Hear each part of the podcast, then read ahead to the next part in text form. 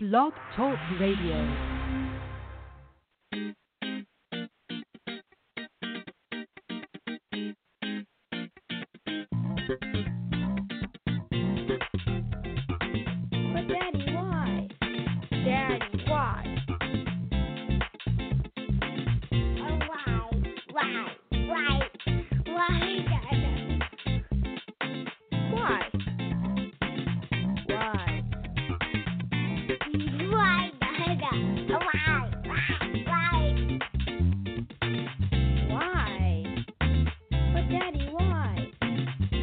Welcome to the Butt Daddy Why podcast, where we understand the rapid fire questioning that parents battle all day, every day, especially that one word, constant, repetitive question that is constantly asked of us why? We take the hard questions and do the research for you so that you have the ammo to reply when the kids reach the ultimate pinnacle of, But Daddy, why? My name is Pat Jacobs. And I'm Eric Binion. Sit back and enjoy the show. All right, this is a good one. This is a, this this came fast. This was fast and furious. It it it really really was. So I, I'd like to give a little bit of background on this one. Um, we had we had posted up on our Facebooks on our page. That's that's But Daddy Why on the Facebooks. Posted up there uh, what questions would people like us to to answer next. And we got a couple uh, really good responses from from some of our uh, idiot dad brothers. Um, who posted such things like uh, like you know one of my favorite idiot dad brothers, Mike Heenan, um, out in California there, who said, "Why do we put packages on a ship and call it cargo, but put packages in a car and call it a shipment?" It's a good question. It's a good question. It's definitely a good question. Not a lot of mytholog- myth- mythological background for Well- us to. We haven't researched it yet, so we don't know. Very true. Very true.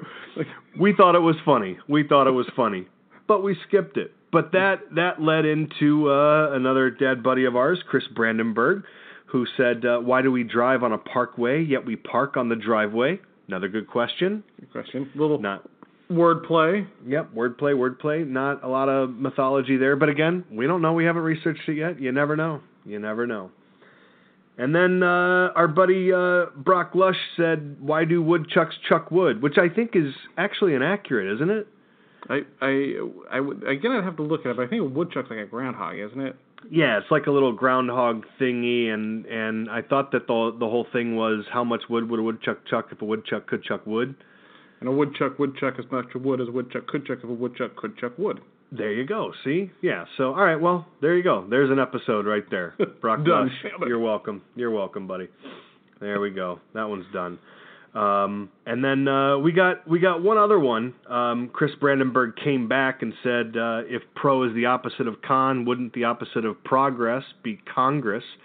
And I just want to say that we do not get into politics here in Butt Daddy Why, But that would seem to be correct. but that would seem to be correct. All right. But then we got the question, the one that made us go, ah, that might be good.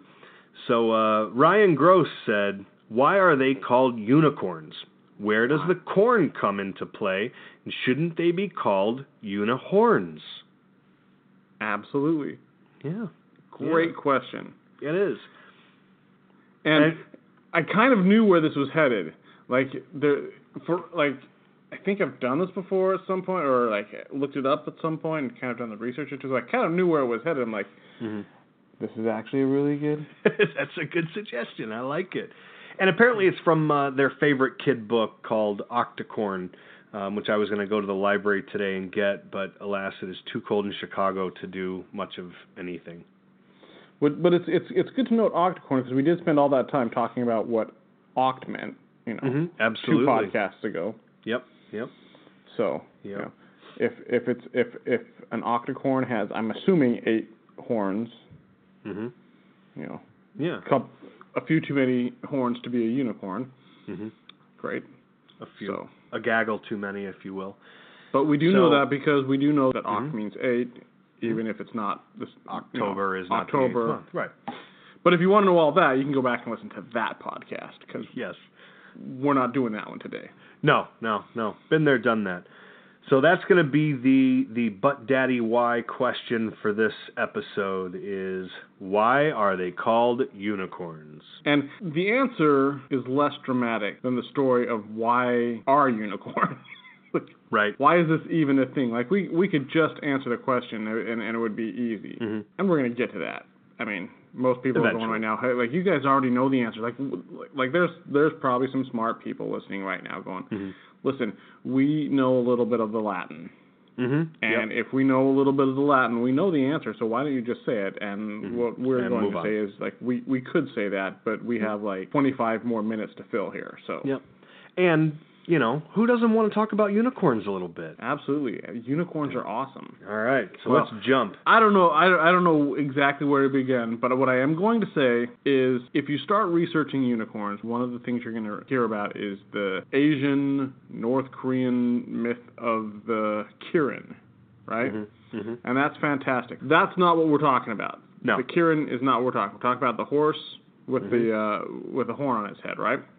Right. That is the European version of of the unicorn. For those of you not watching, I just did the horn off the off my forehead The international sign for mhm. in a podcast, you know, doing some hand gestures and physical humor is always works really well.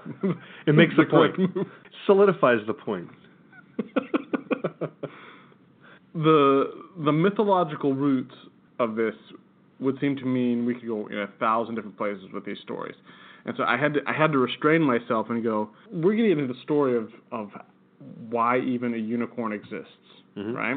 Yeah. Yeah. So unless you have anything you want to drop in here first, No, no. I think uh, hit it.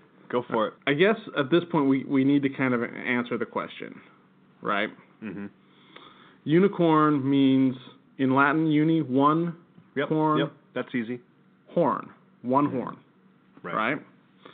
So if for whatever reason you were in Greece, you you would call it a monocerotum, right, or monoceros or monoceros, Mm, that's a good one. I like that. right?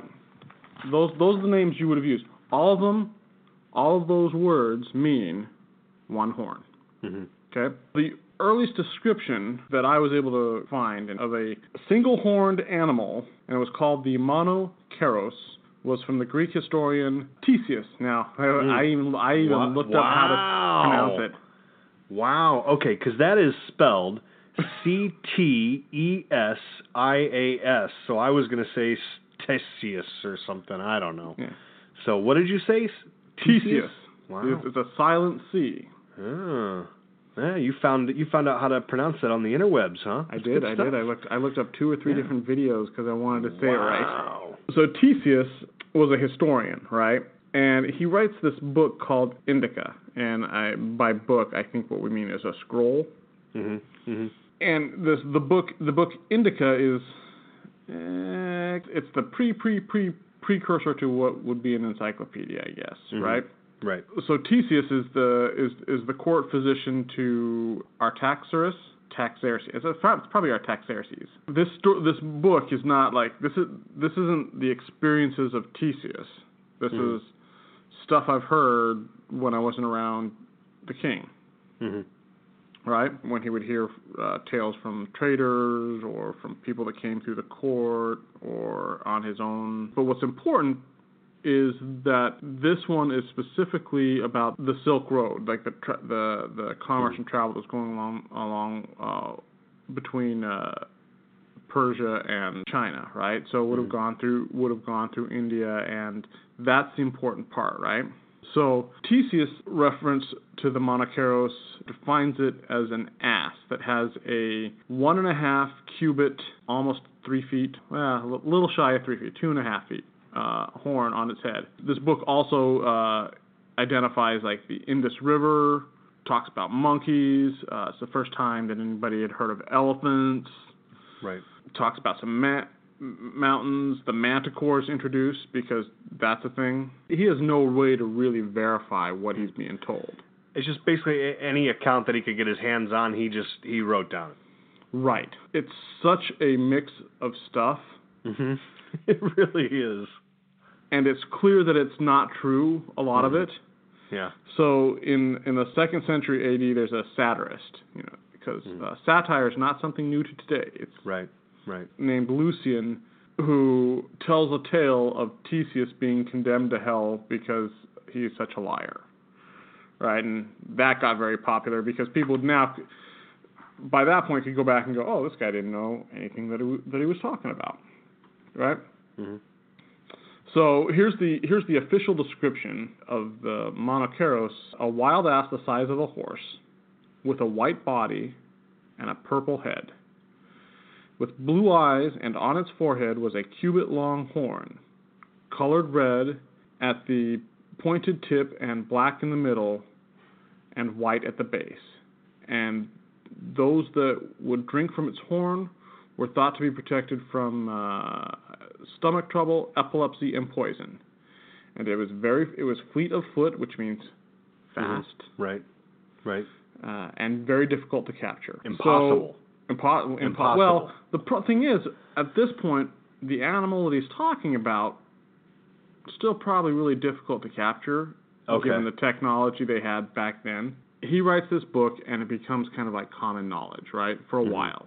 hmm So now it's time to fast forward, right? So we got to fast forward to just after the turn of the century, just after the birth of Christ, right? hmm To a guy named Pliny the Elder.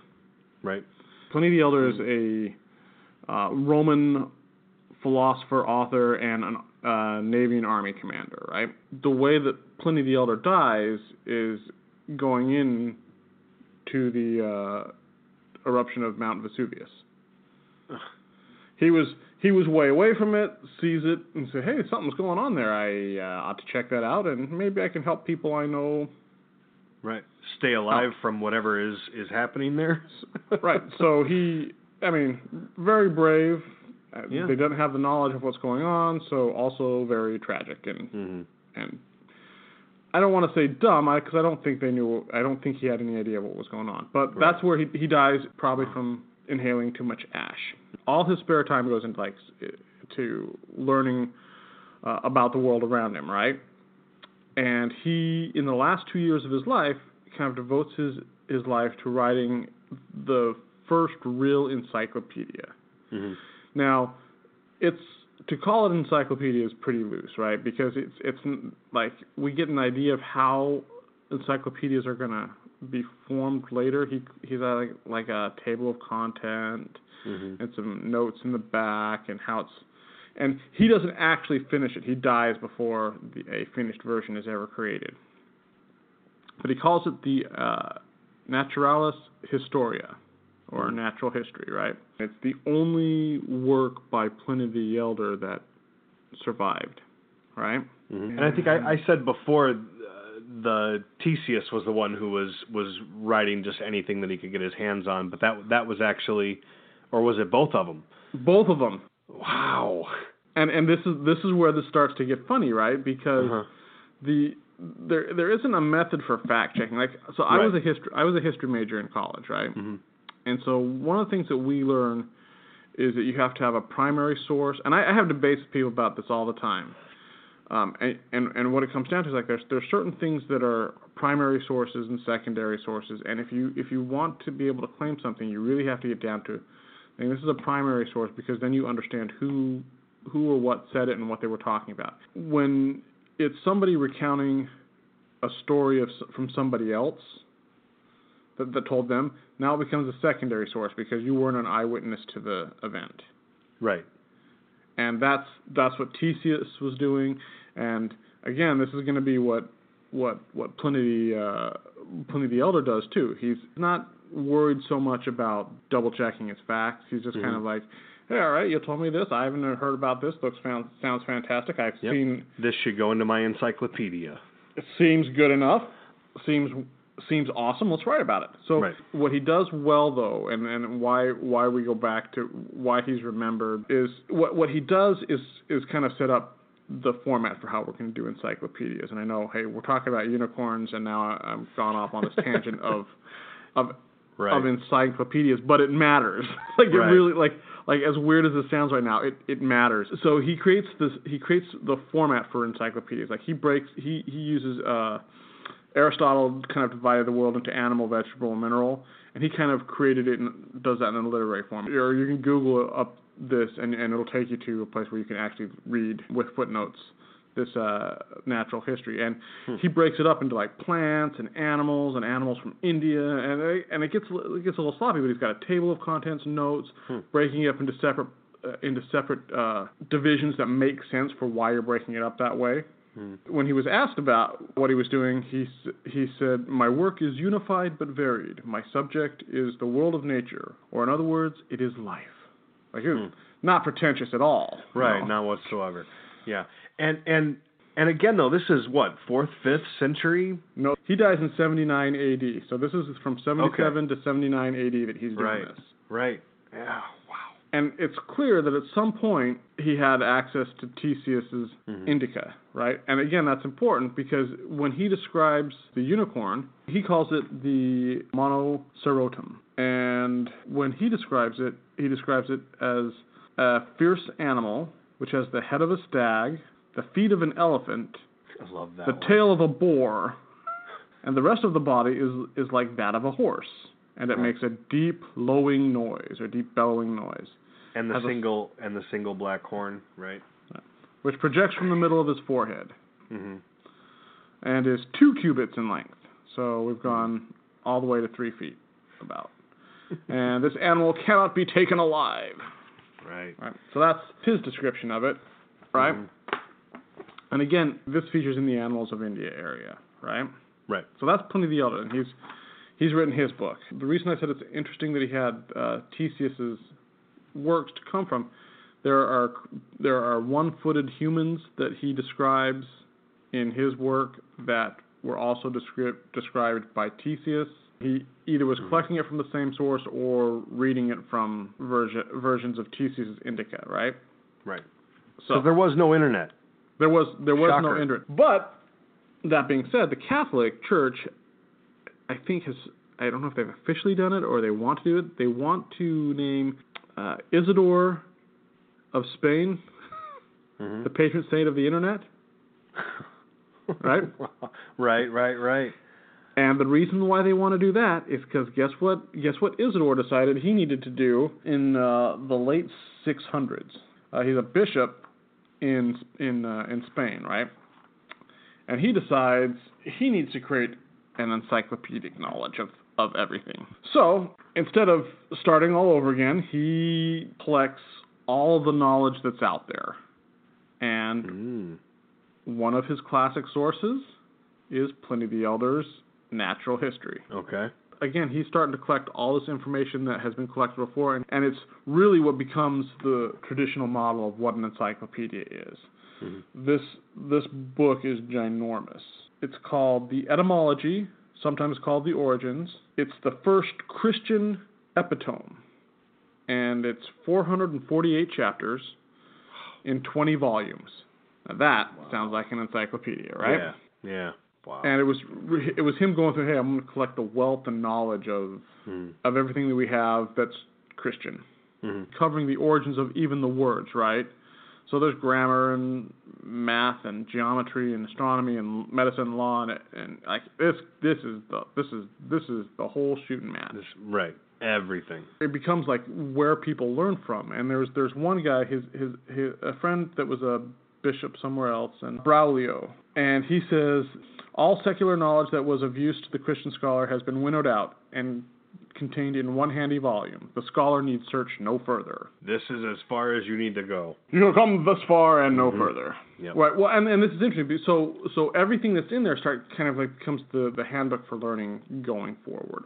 Right. And so he as well includes the unicorn in it, and the way that Isidore of Seville ch- uh, talked about it is the unicorn is very strong and pierces anything attacked. It fights with elephants and kills them by wounding them in the belly. Vicious unicorns. Right, and so he's brought in now. So here here we are in 680, right? hmm You know, I mean Christianity has only really been formed like 300 years before that, right? When they had the Nicene Creed, right? Like this is this is this is early on, and this becomes an accepted Christian work, and it's and it's like through the Middle Ages. This is this is the book that they go back to to learn from and everything. Mhm. And so a lot of the learning was happening in monasteries amongst monks, and because they had to pass on knowledge and whatnot to the kings and everything else. So the unicorn starts to pop up in the Bible, right? Mhm. Well, if this if this book of of scholarly knowledge is true, and we found a a place where a unicorn fits in better than whatever weird animal we had described it at the time, we're going to put unicorn in. So there's Bible, there's versions of the Bible that actually reference a unicorn, Mhm. An animal that never existed. Right. Right. right? And what makes all of this funny is that the animal that they're probably describing, most likely describing, is nothing like what we think of a of, of a unicorn today. Right. We're talking about an Indian rhinoceros, Uh-huh. right. right? Which which is interesting because that makes you want to go back to that description that Pliny the Elder wrote, right? It's a very it's a fierce animal which has the head of a stag. Okay, if you Mhm. if you looked at the uh, uh, a, a rhino, go, oh well, if I'm picking an animal that I know Mhm. to compare, rhinoceros head is not all that different than any other equine animal, Mhm. right? So yeah, Right. right, and there's horns coming off it, so horns, equine-ish face. We'll call it a we'll call it a stag, right? The feet of an elephant Right. right? So clearly, this was not the feet of a horse All right. because they knew what horses were. Everything back then was horses to to to the Greeks and the Romans, right? Right. One of the things they called the uh, uh, the Greeks. They called the rhinoceros a hippo mono or uh, the unicorn a hippo monoceros, right? Horse, one horn Okay. which is probably where that came from. But a, a hippopotamus is a river horse. okay. The name for it, like everything was a horse, Mhm. because if it had four legs and it was bigger than a dog, it was, It a, was horse. a horse. So we got the river horse. They're the all horse just different types horn. of horses. I'm sure at some point they looked at an elephant and called, oh, that must be a long-nosed horse, Mhm. whatever. So, Right. Long-nosed horse. Oh, well, Well- and they have those they had those creatures from the ocean. That, oh, I'll get mythological for just a half. second. Yeah. Here it comes. the the the hippocampi, which are Uh-huh. a mythological creature, but they were horses that that uh Mer, that uh Poseidon rode on. They're like giant giant seahorses, but that actually look like horses, not Mhm. so. Not actual seahorses, right? But the, the, everything everything to them that wasn't. And I I don't have any factual proof on that, but it seems like everything that was bigger than a dog is a horse. Mhm. Right. Right. Horses were big. Rhinoceroses are big. Makes a deep lowing sound. Horses whinny. Mhm. and then the single black horn. And Indian rhino tends to have just one horn, not the second, not the second knob, which you see in the rhino, the rhinos from Africa. I guess the further proof would be the uh, that they fight with with with elephants, right? Rhinos do in fact fight with elephants, Right. and the their their signature move for any sort of like fighting is they've got these really strong necks, like power like powerfully strong necks Mhm. and it's just lifting their head. If someone had seen that, they'd say, "Hey, this thing is so powerful it fights with elephants." There's a there's a National Geographic video of a uh, rhino and an elephant fighting. It's kind of pretty much awesome. Yeah. I was doing the research and going, "Ah, man, maybe we went the wrong way because I don't ha- do do they even fight?" Right. Right. And so I I, I I searched for a video, which is not always a wise decision, but. Mhm. But I went I went looking for and sure enough there was uh, uh it was and it was fascinating. Like the idea of a horse fighting with an elephant, man, Yeah. an elephant would mess a horse up. But oh yeah. a rhino, Yeah. Stand its ground. Totally stand its if ground. If the rhino falls over, it's over. Like if if the elephant can knock it down, because the elephant then is just gonna kneel on it and break every all the bones and the ribs and and put and screw up the guts and everything, and that rhino's toast. right. But as long as the rhino stays up, Mhm. and the rhinos are so much faster than the elephants that Mhm. It just has to wait for its moment and zowie. Yep. So, rhinos do fight elephants. so, the, I, I guess uh, you know when we get to the bottom of this, the, the answer was really easy. Mhm. Why they call it a unicorn? One horn. Right. And the the the extreme technical answer to this from from what I found was that um, you know like like we said unicorn literally means one horn because of the Latin you know the the unus means one and cornu means horn Mm-hmm. so it's just the you know bastardization of of Latin that's it I mean you know But the story is so much better. the story yeah the story just it's it, it is almost like you know the the the game of uh telephone you know just Right. as time went on it just got you know a little bit different a little bit different a little bit different Well, it, it, the example of you keep repeating a story, if you got it wrong at the beginning, right it's not going to get any more right as you Right. continue. right all right so uh yeah that was uh that was the the long-winded answer to the butt daddy why question for this I like, episode I like I like how we took that. Said, hey, here's a question you asked, but we're going to answer this other totally more awesome one, and then and then we'll we'll answer your question. yeah yeah Eh, you know we didn't want a two-minute episode But here's the deal: it's our podcast. that's right we do whatever we want with it Like, like you know, you're you're free to do your own podcast. Well, we may We'll listen listen. to it, but We'll subscribe. yeah. Speaking of subscribing, Yes. there's a lot of ways you can subscribe to our podcast. Mm-hmm, mm-hmm. Like the aforementioned buttdaddy.com. Yep. That's a great way to do it. Yeah.